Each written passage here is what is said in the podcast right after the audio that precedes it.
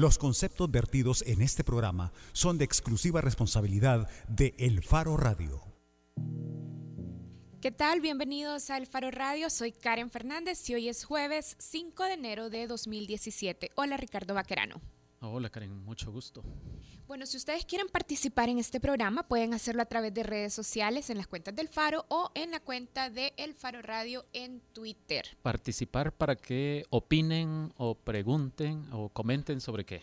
Mira, hoy tenemos En tres primer lugar, temas. ajá. El primero de ellos es la propuesta que se ha hecho a la Asamblea Legislativa de un grupo de ciudadanos, Paul Steiner, Félix Ulloa, Rómulo Rivas Blanco y Antonio Funes Araujo, de reducir el número de diputados de 84 a 50.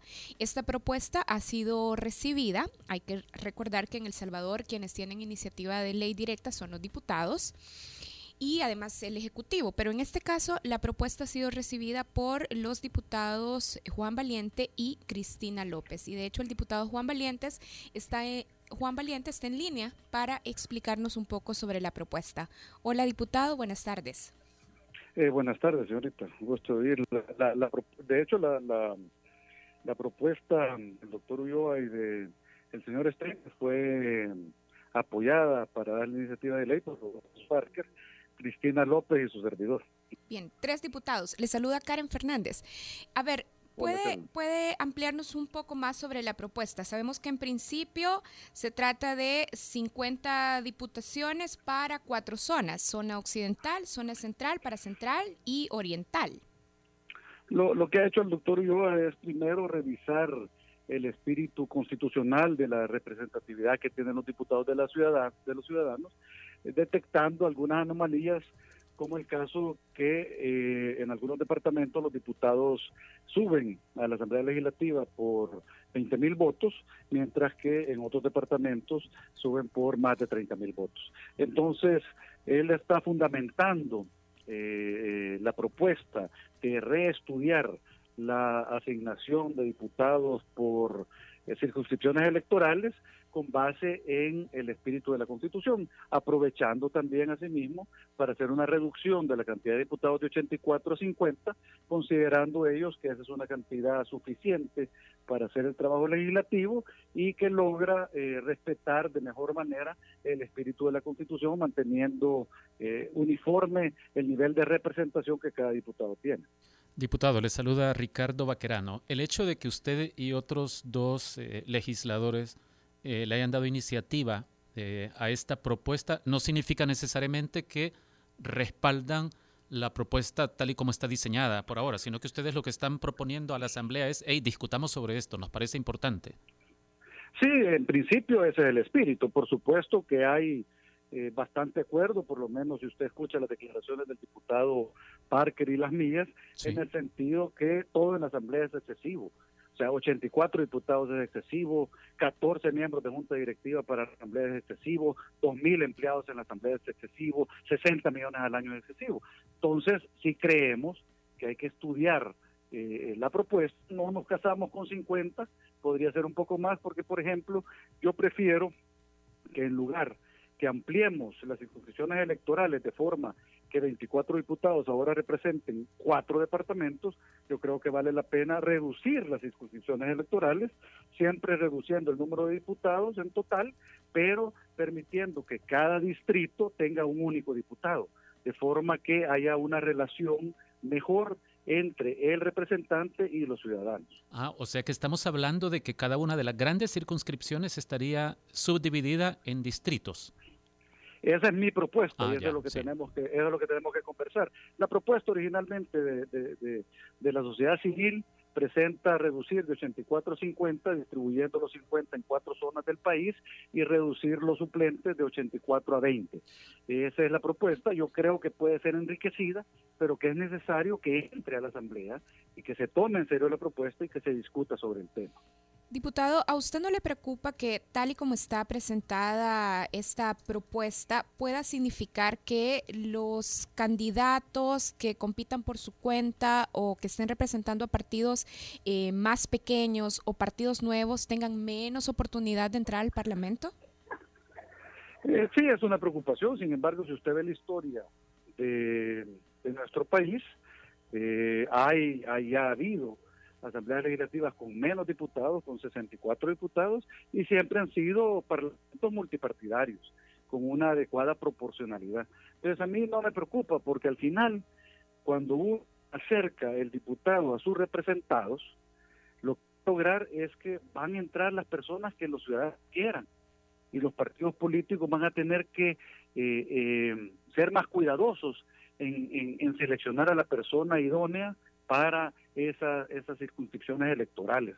De forma que al final, si un partido que ahora se le llama de los partidos pequeños tiene más inteligencia en seleccionar a sus candidatos, probablemente termine teniendo incluso más diputados que otros. Diputado, yo una última pregunta tengo porque seguiremos discutiendo de esto en los programas subsiguientes. Eh, ¿En su partido o en la bancada del partido Arena en Asamblea ya ha habido alguna discusión aún informal eh, entre legisladores sobre esta posibilidad? Porque como este es un planteamiento que ya tiene años. Bueno, eh, hemos conversado, pero no realmente no hemos tenido una discusión mm, así, ni siquiera informal, diría yo. Sin embargo, el diputado David Reyes eh, se presentó más tarde a firmar la pieza de correspondencia, ahora, o sea que ahora ya somos cuatro diputados los que le hemos dado iniciativa y el diputado Johnny Wright me comunicó hace unos minutos que él también la firmaría, con lo cual ya somos cinco diputados, tres de Arena, uno del PDC y una del PSN, que estamos dando la iniciativa a este proyecto de ley. Ustedes van a presentar alguna contrapropuesta, digamos, adicional a este proyecto ciudadano, donde, por ejemplo, se pueda incluir esto que usted nos estaba mencionando de diputados por distrito, porque en principio, si solo vamos a tener diputados por cuatro grandes zonas, esto podría ser contraproducente a la idea de vincular al diputado con el territorio que representa. Eh, pues no es necesario introducir una, una, una, nueva propuesta, lo que es necesario es enriquecer la discusión de la propuesta en la comisión para introducir estos elementos en el dictamen final. Ojalá que logremos que se tome en serio por todos los grupos parlamentarios, incluyendo el mío, que se tome en serio esta propuesta porque es una demanda sentida de los ciudadanos y es una señal que podría indicar que además de querer hacer más eficiente la Asamblea Legislativa estamos dispuestos a reducir también eh, los gastos de la Asamblea en varios rubros, incluyendo el de los diputados propietarios y suplentes. Bien, bueno, gracias diputado Juan Valiente por atender nuestra llamada. Bueno, le agradezco, muy amable. El diputado Juan Valiente del Partido Arena nos exponía lo que él entiende que está detrás de esta propuesta como motivaciones principales. Yo identifico tres.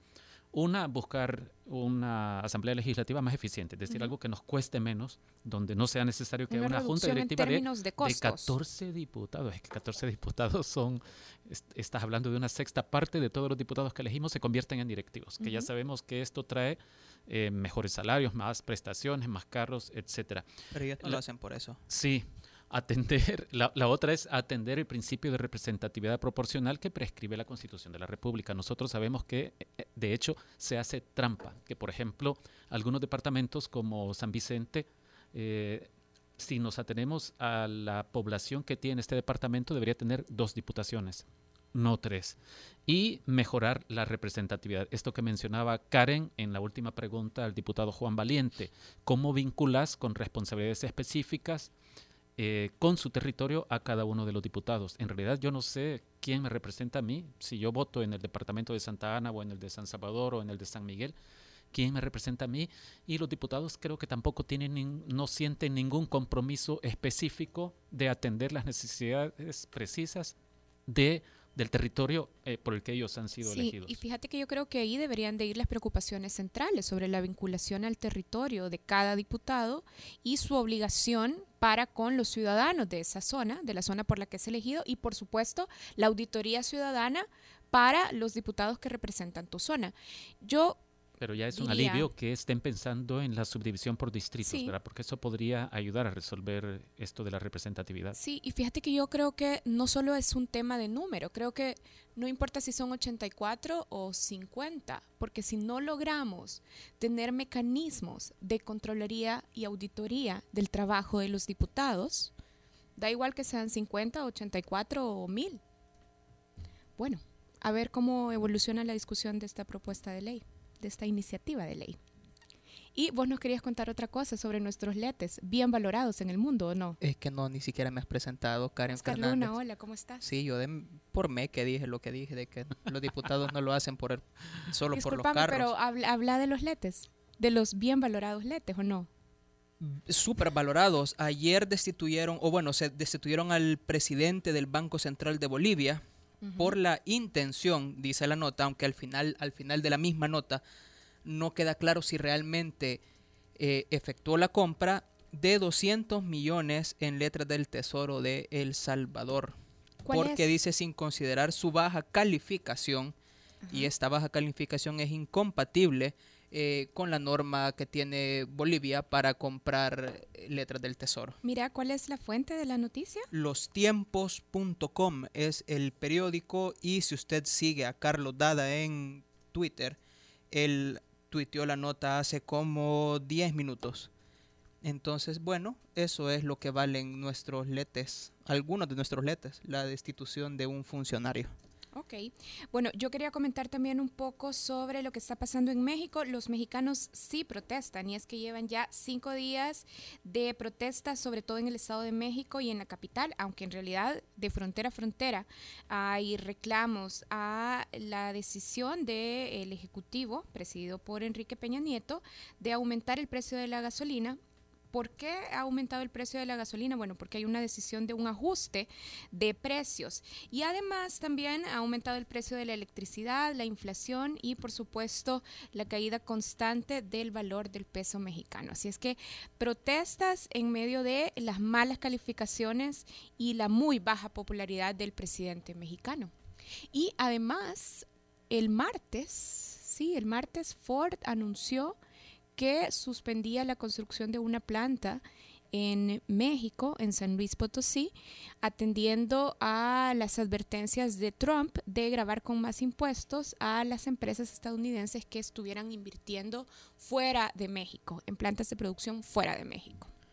Saludos a Adriana Ruiz, que ya tiene como cuatro o cinco programas de estar tuiteando descabellada y degeneradamente el programa. Saludos, Adriana. Si quieren comunicarse, Pueden Karen. hacerlo a través de redes sociales, a las cuentas de El Faro o a la cuenta de Twitter de El Faro Radio. O nos pueden llamar también al 2209-2887. Cuando regresemos vamos a conversar sobre Roberto Turs. Vamos Sobre a conversar Roberto con Turcios. Roberto Turcios sobre los acuerdos de paz, porque estamos ya a pocos días de celebrar el 25 aniversario de la firma de los acuerdos que pusieron fin al conflicto civil. Esto es un lujo, Karen y Oscar, porque Roberto Turcios es una persona que difícilmente se deja entrevistar. Para quienes no lo ubican, es un historiador. ah, a nosotros en el Faro nos parece muy lúcido, que tiene mucho que decir. De hecho, lo tuvimos en una serie de talleres eh, sobre historia reciente del país en, los, en el último semestre, del, en el segundo semestre del año pasado. Y hoy finalmente ha accedido a contarnos sobre eh, sus valoraciones sobre El Salvador 25 años después de la firma de los acuerdos de paz. Así que preparémonos. Ya regresamos. El Faro Radio. Hablemos de lo que no se habla. Estamos en punto 105. Si utilizaste disquete para guardar tu tesis, tu ADN es joven adulto. 105. So- so- Solo éxitos. Todos los sábados, agrégale un plus a tu fin de semana y disfruta de los tracks del momento. Evelyn Álvarez te los presenta todos. Del 20 al 1 en Plus 20, el conteo musical de la semana con los éxitos favoritos. Plus 20, todos los sábados de 10 de la mañana a 12 del mediodía por Punto 105.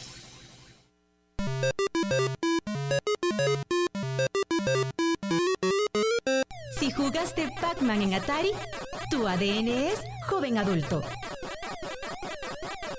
Punto 105. So- so- Solo éxitos. La portada en el Faro Radio. Bueno, ya lo decíamos en introducción, estamos a pocos días de celebrar el 25 aniversario de los acuerdos de paz. Y para conversar sobre este aniversario, sobre el camino que hemos recorrido, sobre lo que se pactó hace 25 años en ese proceso de negociación, está con nosotros Roberto Turcios, historiador. Hola Roberto, gracias por aceptar la invitación a El Faro Radio. Muchas gracias, buenas tardes a todos los oyentes. Es un gusto estar en el programa del Faro para abordar además un asunto fundamental como son los acuerdos de paz y sus 25 años. Y hay que recordar que esos acuerdos tenían dos propósitos fundamentales. Primero, acabar la guerra, es algo que conversábamos esta mañana con Ricardo, y también reconciliar a la sociedad salvadoreña. Pero veamos el Salvador que tenemos ahora. Tenemos una crisis de violencia, crisis fiscal, crisis previsional, crisis educativa, una crisis humanitaria con emigración masiva, refugiados por violencia, desigualdad, aumento de pobreza polarización política extrema que parece que no nos deja avanzar y que nos mantiene entrampados en las discusiones fundamentales. Esta situación, ¿qué tan atribuible es al diseño de los acuerdos de paz? Bueno, creo que no es atribuible, en primer lugar. En segundo lugar, hay que agregar a los dos propósitos que tú mencionaste, otros dos que, tuvo, que tuvieron los acuerdos de paz. Eh, eh, democratización eh, y finalización del conflicto junto con reunificación y el cese del, de la guerra. Entonces, claramente de los tres, de los cuatro objetivos que se plantearon, creo que el deficitario es reunificación de la sociedad. el del fin de la guerra es un éxito completo. El de la democratización es bastante buenos resultados y el, el, respeto de los derechos humanos en el momento de eh, cumplirse los acuerdos de paz también tuvo un, un, buen resultado. Hay que ubicar los acuerdos de paz, a mi juicio, es la mayor reforma política en la historia del siglo XX en El Salvador lo que ocurre hoy. Yo coincido con todo lo que tú mencionaste. Eh, incluso me, me atrevería a preguntar si esa crisis de violencia no es un tipo nuevo de guerra. Pero esto no tiene, a mi juicio, no tiene que ver con, con los acuerdos de paz en sí, si se tienen presente esos objetivos de los acuerdos de paz. Pero sin duda, Roberto, vos comprendés el origen de la pregunta, ¿verdad? Muchas personas, quizás particularmente los más jóvenes, lo que plantean es, por favor, cuando hablan, eh, cuando hacen referencia a los acuerdos de paz, dicen, ¿para qué sirven los acuerdos de paz? ¿Cuál paz si no estamos en paz? Pero entonces, eh, esta pregunta, estamos en una nueva guerra. Vos como historiador, ¿qué, concluís que esta es una nueva guerra, es decir, están claros los niveles de homicidios. Sí, yo creo, creo que creo que es una de las preguntas actuales que debemos plantearnos en el país. Seguro que vos te la has planteado en, más de una ocasión y de hecho la planteaste en estos talleres que estuviste dando en el Faro. Pero, pero ¿cuál es tu respuesta a esa pregunta? Yo creo que sí tenemos un tipo de guerra. Es un tipo de guerra diferente, compleja, solo para señalar un aspecto. Durante la guerra civil, los ejércitos enfrentados no buscaban exterminar como sí se hace hoy. Es decir, los de un grupo quieren, no, no ven punto intermedio ante el otro grupo sino el exterminio. Entonces, esto nos señala una complejidad mayor. Y yo regreso relacionándolo con los acuerdos de paz. Los acuerdos de paz le pusieron fin a una guerra de verdad. Indiscutible.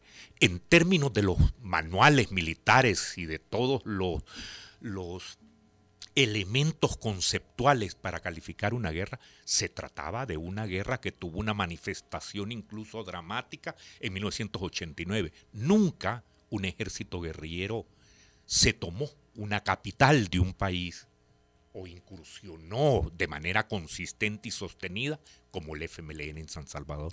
Pero Roberto, esta nueva guerra entonces se gestó en la década posterior a la firma de los acuerdos de paz. De hecho, si tenemos en cuenta las edades de los, de los jóvenes pandilleros ahora, es fácil notar que ellos nacieron y crecieron en los 90, después de los acuerdos de paz. Son hijos de la época de la paz. Y aquí aparentemente hay una ironía. Muy bien, eh, muy, muy, muy bien planteado. Sí, retomo lo que... Vaya, Roberto, ya, ya querés eh, evitar, pero vamos a ver, retomo la idea de Karen para eh, cerrar entonces con esta pregunta. ¿No fue entonces una falla evidente de los acuerdos de paz el, el, el, el hecho que se manifestó en este inicio de la violencia de pandillas al cabo de unos pocos años después de la firma de los acuerdos de paz. Se firman en 1992, pero a mediados de los 90, ya en el 95, particularmente con las deportaciones masivas que empezaron a ocurrir con el gobierno de, Clinton, el primer gobierno de Clinton, comienzan a llegar pandilleros. Y hoy nos queda claro, porque en el FAR hemos trabajado bastante la investigación sobre el origen de las pandillas, eh, hoy nos queda claro que en esos mismos años la cultura pandilleril de extrema violencia que conocemos ahora empezó a cultivarse. Y de hecho hubo autoridades que hace años se enteraron de lo que se estaba cultivando y parece que no hicieron nada, pero no es un defecto que se puede atribuir a los acuerdos de paz. Es decir, no hubo miopía en los negociadores de los acuerdos de paz. Digamos, uno puede responder que sí y puede responder que no con coherencia y con rigor.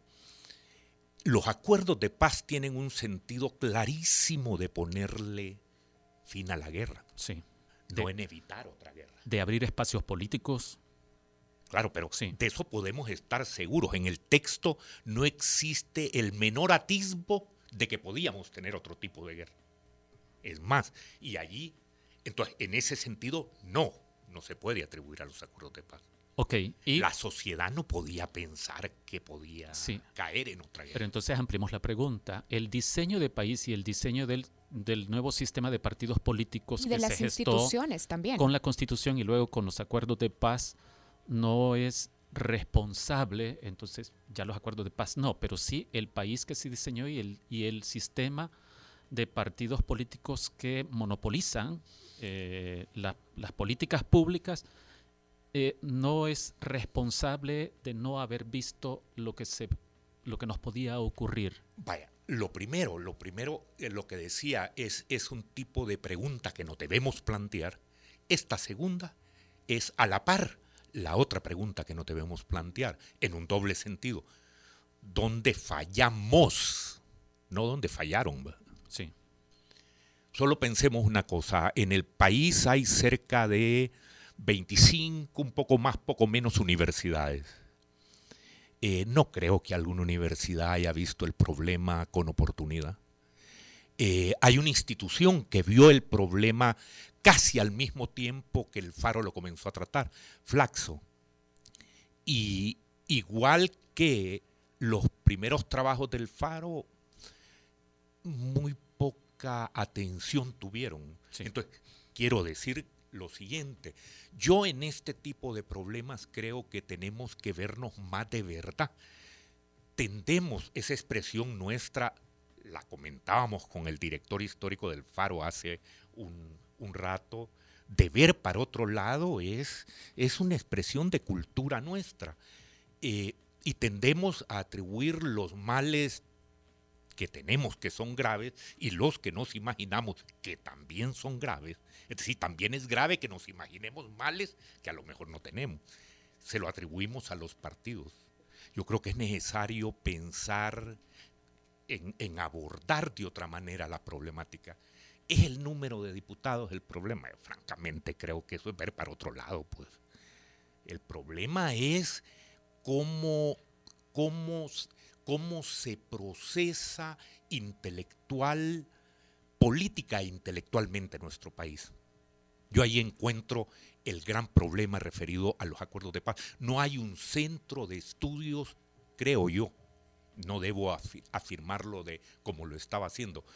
Uno tiende a enfrentarse a dificultades para encontrar que después de los acuerdos de paz, las universidades o los eh, centros de estudio le prestaran atención al problema de la violencia. Y, hoy retomo algo de lo que ustedes mencionaban.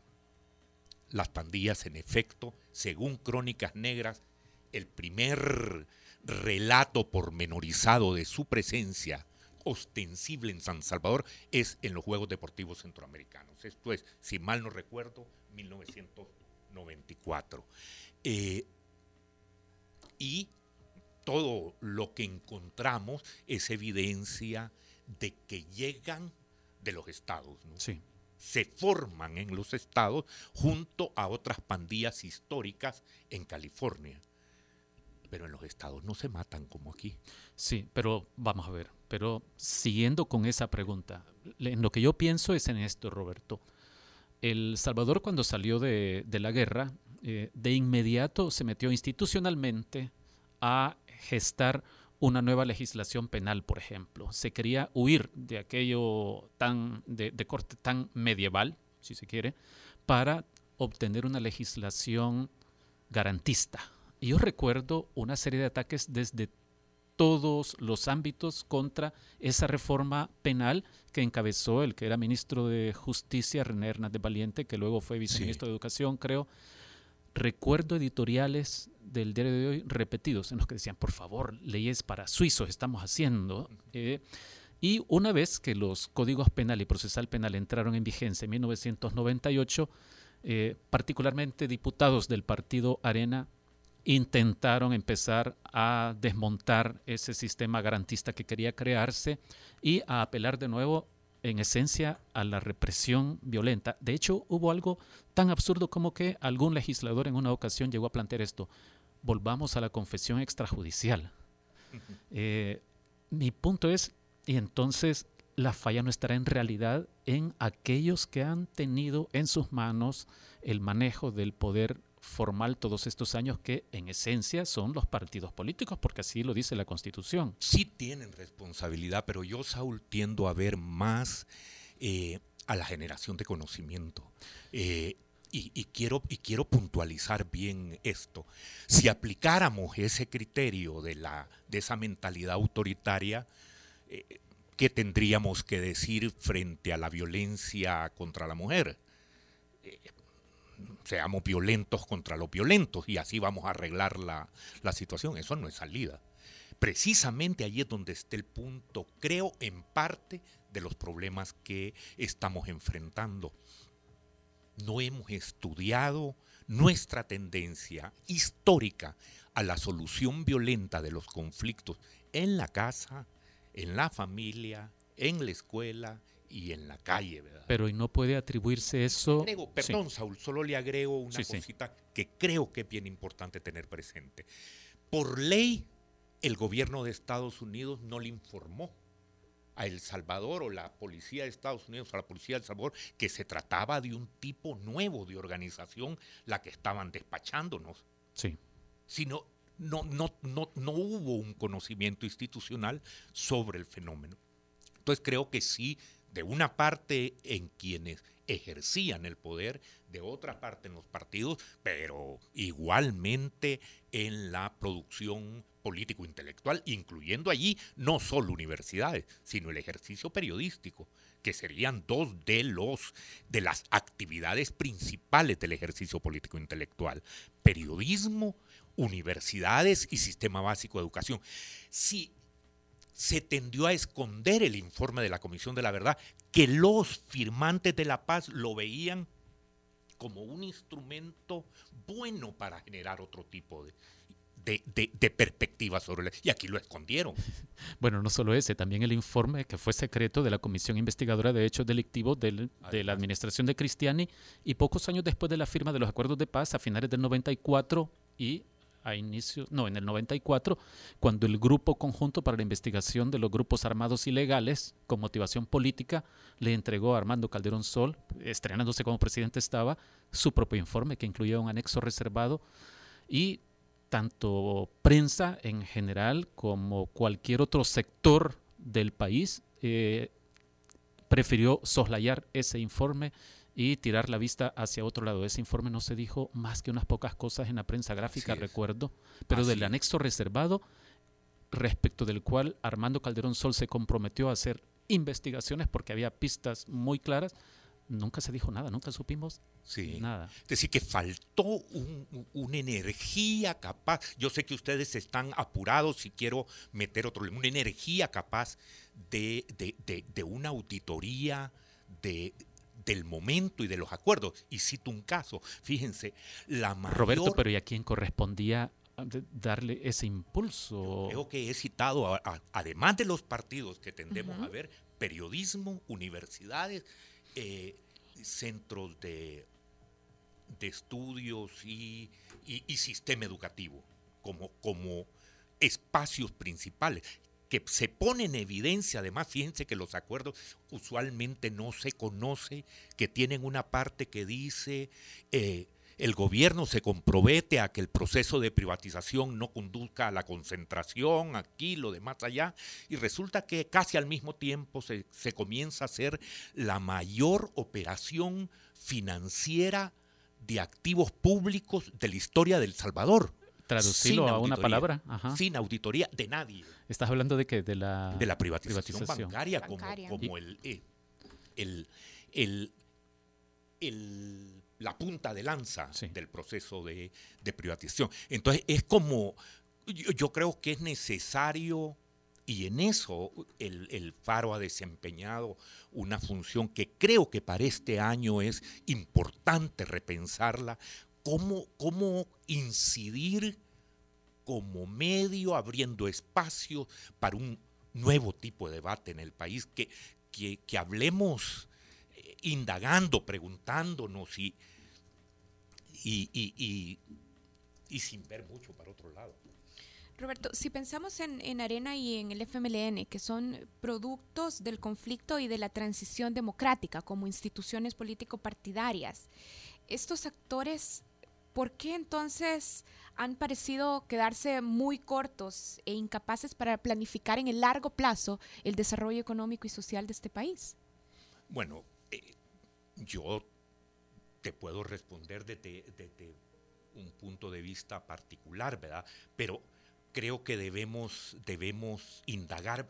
Este, este punto para mí es importante indagarlo, así como el de la guerra o las formas de violencia, el de los partidos y de otros ejercicios ciudadanos. Yo creo que es muy, muy interesante el planteamiento que recoge tu pregunta y creo, creo que aquí de lo que eh, estamos en presencia eh, de dos grandes sujetos políticos que aprendieron durante un buen tiempo, no que aprendieron, que actuaron para resolver los problemas cara a cara, sin institucionalidad.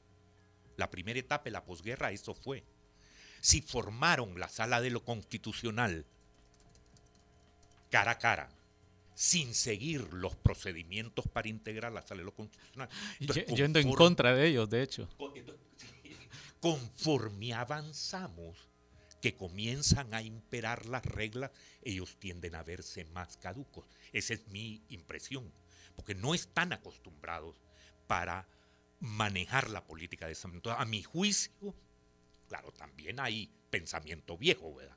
pero, pero a veces el pensamiento viejo es producto de, éxito. Tuviste tal éxito o y seguís teniendo tal éxito político electoral que no estás muy exigido para el cambio.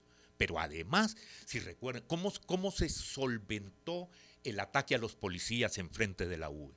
Cara a cara, ellos reuniéndose para abordar y definir los mecanismos mediante los cuales se le iba a dar una, una solución.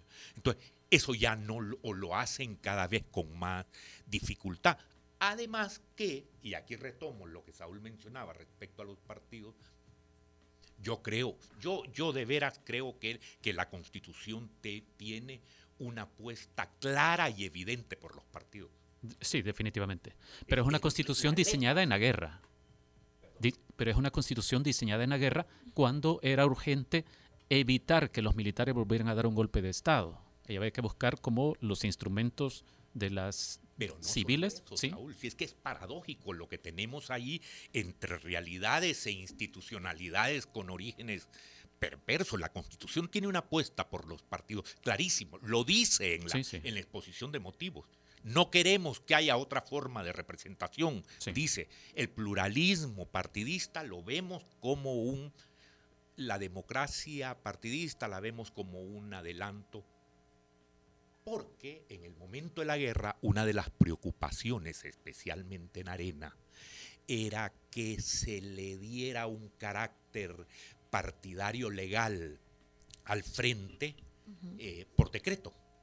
Eh, es- eso es lo que está atrás de algunos de los puntos que tiene la, la Constitución. Roberto, volvamos sobre algunos de los puntos que vos has planteado. Vos decís que, que sería injusto o, o que sería querer enterrar la cabeza en la tierra, eh, pretender que solo los partidos políticos tienen una responsabilidad. Y mencionás la intelectualidad en términos generales, mencionás a la academia, a las universidades y al periodismo, por ejemplo. Al periodismo, Pero, sin pero- duda. pero entonces lo que estás planteando es que esta es una sociedad eh, de fracaso integral, es decir, donde los periodistas o los medios de comunicación o la academia han sido incapaces, junto con los partidos políticos, junto con las instituciones formales del Estado, de, de sacarnos de donde estamos. Es decir, después de 25 años de la firma de los acuerdos de paz, tenemos una crisis generalizada. Sí. Y parece que hemos topado en un callejón sin salida. Y hay pecados de omisión o por comisión de periodistas, medios de comunicación, academia y partidos políticos. Sí. Pero entonces, ¿qué nos queda? Es decir, Tomo un- uno no de deberíamos existir como país, uno de los Roberto. factores que es fundamental, es principal en la crisis, en la crisis general, en la crisis fiscal, el sistema de pensiones. El sistema de pensiones casi que al mismo momento de su, de su eh, formación hubo un estudio de Fundaungo que elaboró Carmelo Mesa Lago diciendo ese sistema va a la crisis. Sí, sí, lo recuerdo. Nadie le hizo caso. Sí. Es decir, que sí es, yo coincido en que tenemos a los 25 años de los acuerdos de paz una crisis distinta al contenido de los acuerdos de paz, pero que es una crisis y que está casi al límite. Roberto, el sistema democrático, porque usted empezaba por ahí, decía, bueno, el acuerdo que perseguía la democratización sí se logró, pero ese acuerdo, ese sistema democrático, la democracia representativa en El Salvador, ¿está agotada? Yo creo que no. Definitivamente creo que no. Eh, nosotros tenemos un tiempo bien tempranito de democracia. Si, si lo que sucede es que el país es como un poco eh, de un funcionamiento psicótico, ¿no?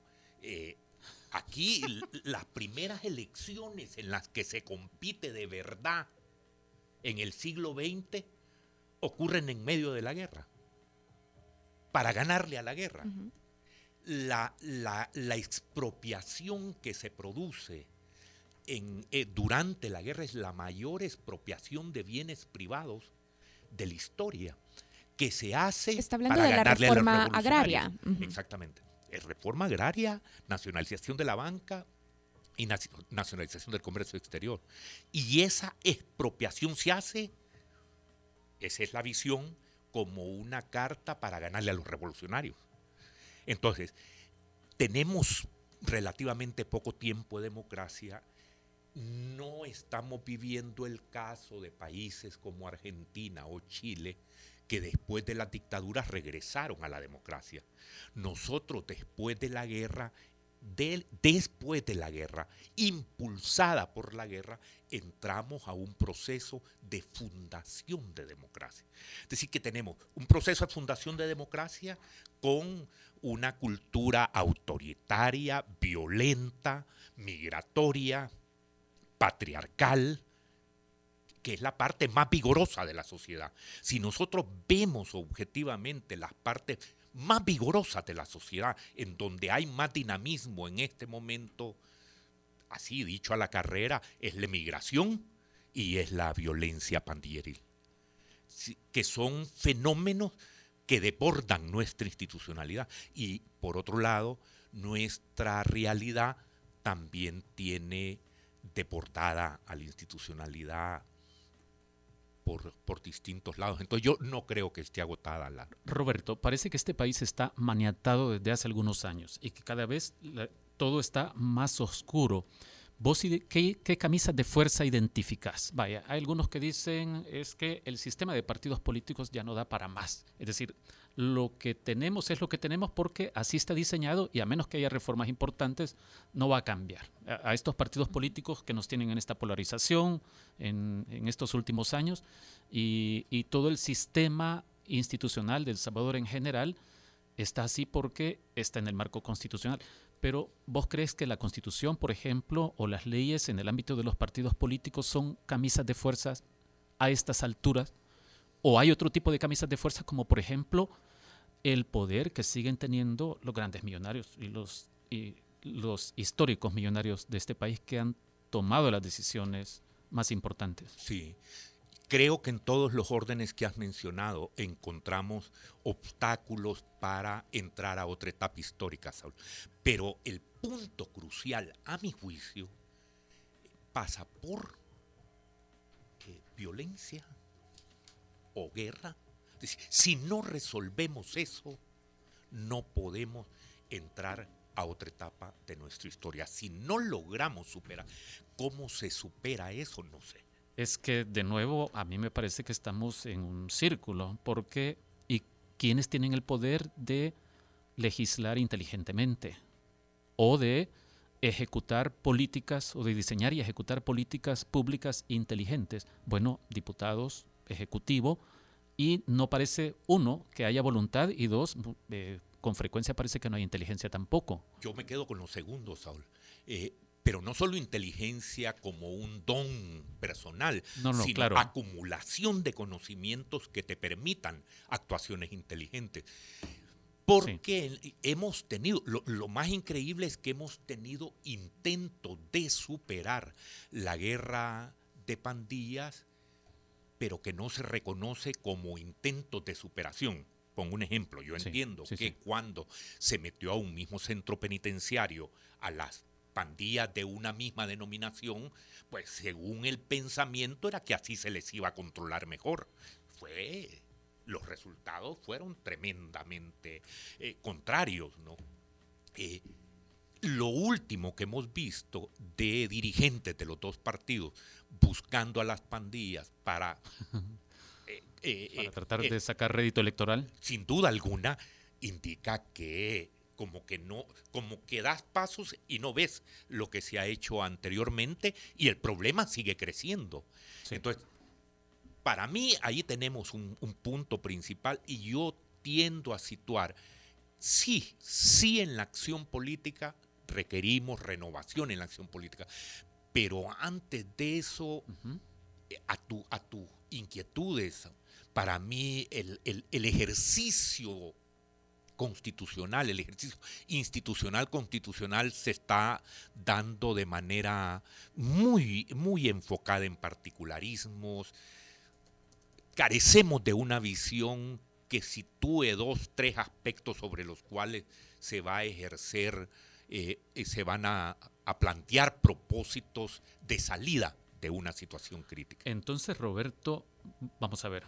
Sobre esto último que acabas de decir, recuerdo lo que mencionaste hace un par de minutos, cuando haciendo referencia al trabajo periodístico decías que los medios de comunicación deberían asumir como una responsabilidad esto, incidir de tal forma que se genere un nuevo tipo de debate en el país. Sin duda. ¿De debate sobre qué? Esencialmente sobre qué.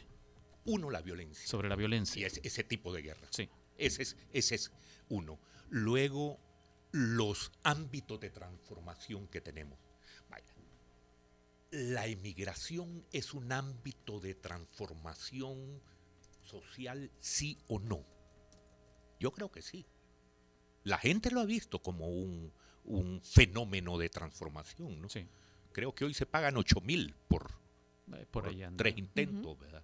Eh, los ámbitos de transformación es un segundo, el ejercicio político sin duda es, es un tercer aspecto. Y tú mencionabas uno que es fundamental encontrar una manera de abordarlo de una forma rápida pero serena al mismo tiempo, institucionalidad y en institucionalidad en especial constitución. Ese, ese es un punto que requiere... Y cuando hablas de constitución, ¿en qué estás pensando? Porque ahora recuerdo esto, en los últimos años lo que hemos vivido es un conflicto más o menos permanente, sobre todo entre Sala de lo Constitucional y otros poderes del Estado. Mucha tensión a raíz de interpretaciones de la Constitución. Pero cuando vos hablas de que hay que ponerle cabeza a, a, un debate sobre la Constitución de la República, ¿en qué estás pensando? Dos cosas principalmente. Este, esta de esta evolución conflictiva que tú mencionas, pero en segundo lugar, algunos otros aspectos que requieren reforma, ¿no? Eh, y, la constitución misma que requiere una reforma bastante eh, considerable. Es decir, que tenemos dos cosas. Cuando digo el ejercicio constitucional es esta manera atropellada. Yo creo que somos el único país en el que una sala de lo constitucional vive haciendo declaraciones públicas. ¿no? A mí me, lo que me produce es nuestra tendencia, yo voy a expresar con, con franqueza algo, con el anterior fiscal cuando comenzó, a mí me parecieron buenas declaraciones las que hizo y dije, vaya, vamos a estar. Y a los dos, tres meses estaba ya con una, una, manera, expresándose de una manera que a mi juicio no correspondía. Entonces son, en este caso de eh, la vigencia constitucional, creo que requerimos de, de la exposición de motivos lo dice con absoluta claridad, un ejercicio político de la constitución, dice cuando justifica la creación de la sala de lo constitucional, dice algo así como, no esperamos que ahí estén eh, eh, eh, especialistas de carrera, no, lo que esperamos es gente de cabeza política sobre la constitución. Entonces son los dos ámbitos, creo. Uno, el contenido y dos, el ejercicio Casi se nos acaba el tiempo, pero quiero poner otro tema sobre la mesa. Si la insurgencia salvadoreña, si el conflicto civil en El Salvador se explica en parte por la precariedad de las condiciones de vida para muchos salvadoreños, por la desigualdad y por la pobreza, y si mucho se ha dicho que los acuerdos de paz, de hecho, no lograron solventar esta, esta situación, fueron acuerdos políticos y no acuerdos económicos o sociales, ¿por qué no se logró incluir esta dimensión de la desigualdad económica y social en los acuerdos de paz y qué frenos ahora también siguen impidiendo que se hagan reformas sociales y económicas es, importantes. Fíjate que yo no te podría responder yo, pero de acuerdo a mis investigaciones históricas, entiendo que dirigentes importantes del FMLN a esa pregunta dijeron, los acuerdos expresan la correlación política. Es decir, los acuerdos llegaron hasta donde pudieron y no evadieron la situación económica. Incluso consideraron la privatización diciendo se procurará que no conduzca a la concentración, que haya medidas de, de, alivio al ajuste estructural. Yo creo que ahí estamos, eh, el, conflicto tuvo una causa principal, a mi modo de ver, eh, por lo que uno encuentra de evidencia histórica de gestión política. los gobiernos anteriores fracasaron en la gestión política y los acuerdos de paz tienen una predominancia política. El capítulo 1 es Fuerza Armada. Y no es Fuerza Armada porque se tratara de la técnica de la Fuerza Armada. Comienza con la doctrina de la Fuerza Armada. Porque antes de la guerra la sala de lo constitucional era el alto mando. Ellos tenían la función de velar por la constitucionalidad. Es decir, hemos tenido un cambio enorme.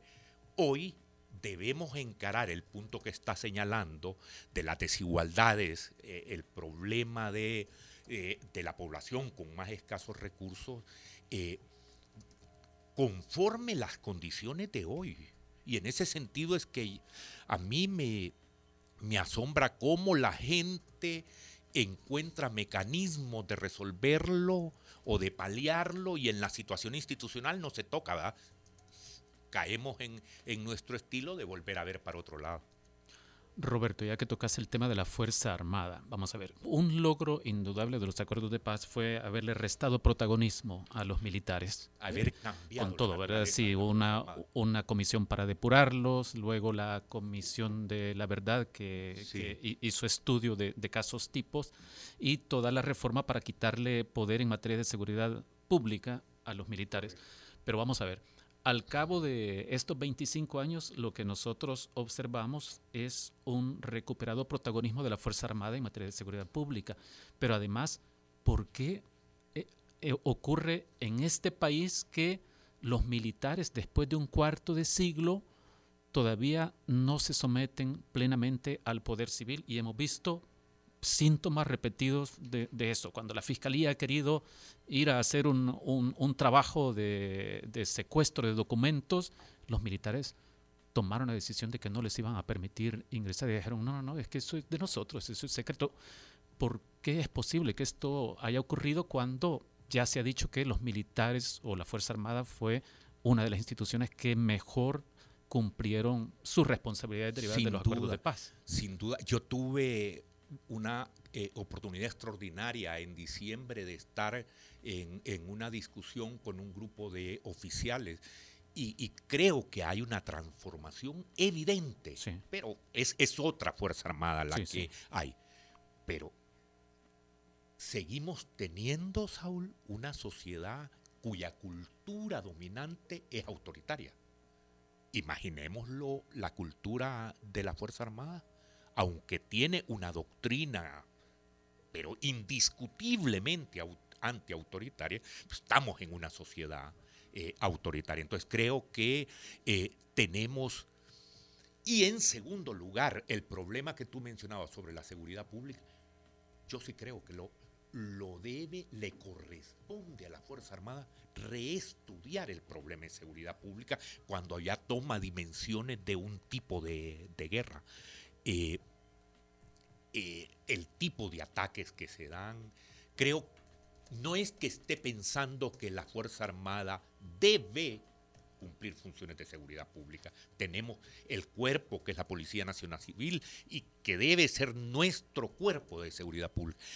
Pero, pero en términos de seguridad nacional, sí es necesario estudiar los problemas de seguridad pública, creo.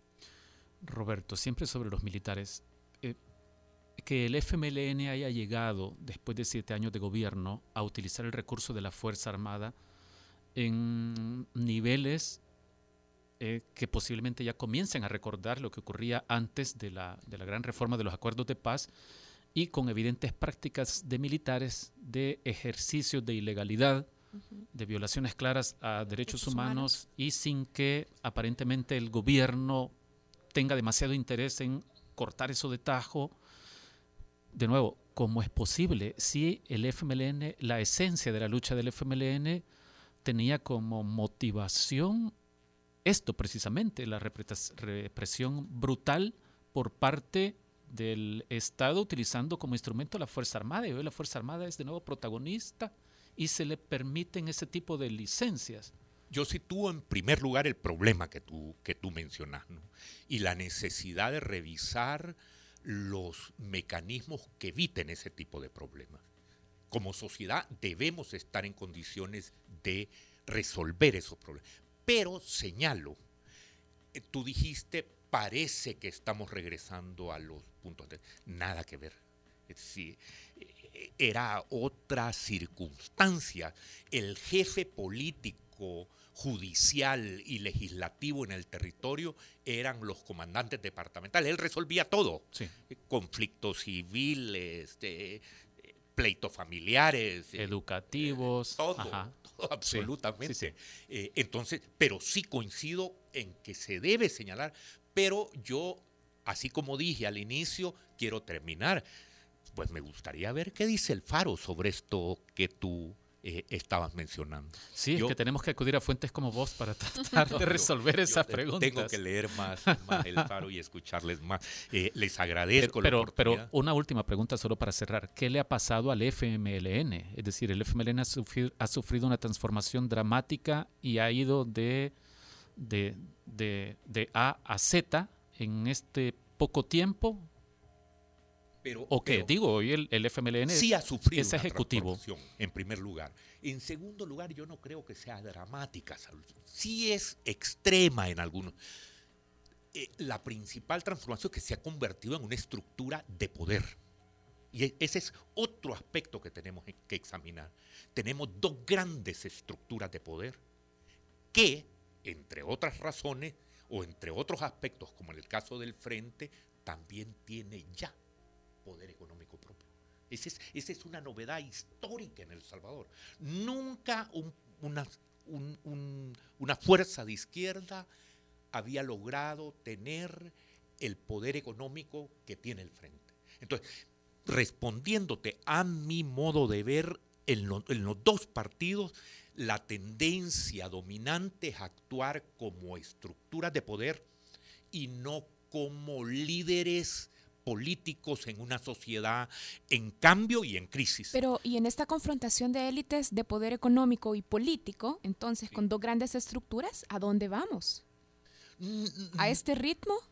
¿Y con estas estructuras de élites? Precisamente retorno a la idea que he estado mencionando. De ahí la gran importancia del ejercicio político intelectual.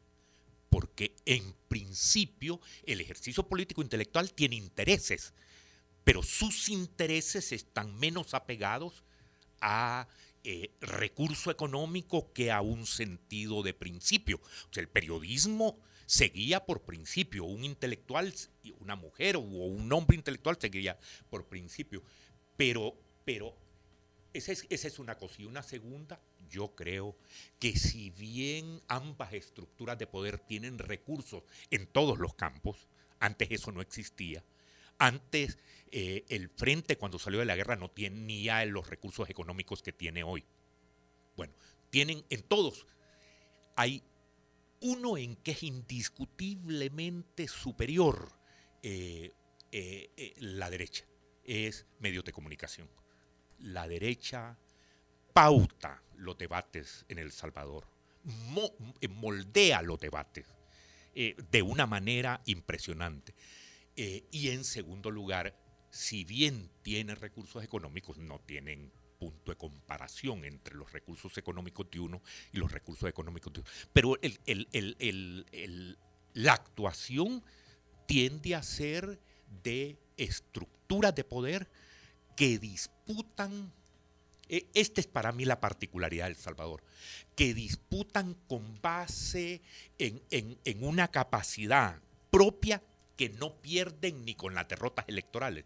Quiero decir, normalmente dos grandes partidos como los que tenemos pierden porque hubo un paso significativo de votantes de un lado para otro. Aquí los dos tienen una capacidad para sostener sus nichos con base en sus banderas, ¿verdad? Yo veo con asombro a los diputados jóvenes de Arena bastante fervorosos con los valores antiguos, ¿verdad? En el frente los jóvenes valores igual, a la- las mismas banderas se, se levantan hoy, eh, eh, eh, eso es admirable, mira, con más fervor quizá. Eso, eso es, nos sitúa ante una realidad que demanda del ejercicio político intelectual más agudeza, más vigor eh, y más eh, y más conocimiento, porque no se trata del ejercicio intelectual porque, porque hable bien, no porque sé más sobre el fenómeno migratorio, sobre eh, el, el- el fenómeno de las pandillas. Hemos llegado a la mitad de la entrevista, Roberto. Esperamos tenerte en otro programa porque creo que, de- en serio, nos hemos quedado todavía con otro tramo igual de inquietudes, por lo menos, para seguir platicando con vos. Yo, Muchas yo les agradezco a ustedes porque creo, creo que eh, para mí ha sido un ejercicio en que me llevo varias tareas para ir a estudiar.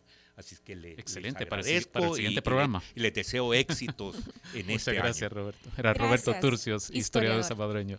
Hacemos una pausa, ya regresamos con el cierre del Faro Radio. El Faro Radio. Hablemos de lo que no se habla. Estamos en punto 105. Si al escuchar ¡No hay problema! te recuerda a un extraterrestre, tu ADN es joven adulto. Punto 105. Solo, solo éxitos. Al cierre es noticias, reportes de tráfico, entrevistas, música, salud, tecnología y más. Al cierre, tu revista informativa de la tarde. Escúchala de lunes a viernes de 5.30 a 7 de la noche en las voces de Marielo Saquino y Mario Pacheco. Solo aquí en punto 105.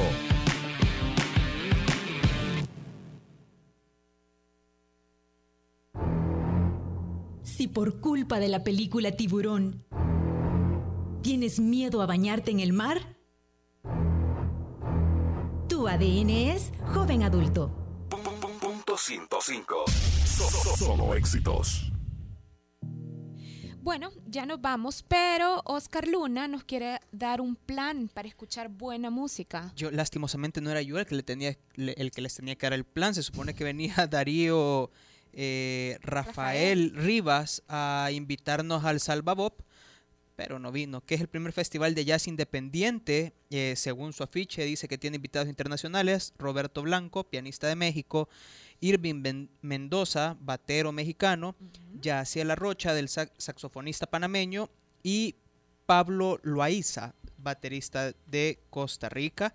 Tiene actividades el 6 y 7 de enero. El 6 de enero en el auditorio del MUNA a O partir sea, de las el 6. viernes. O sea, mañana. Ajá, mañana. Mañana a partir de las 6 en el MUNA.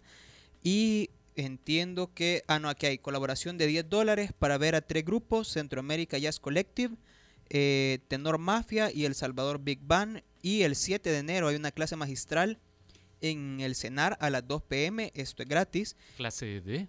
Eh, magistral Salvador, supongo que van a dar clases de fraseo, clases de composición, todo esto de jazz, porque es un festival de jazz.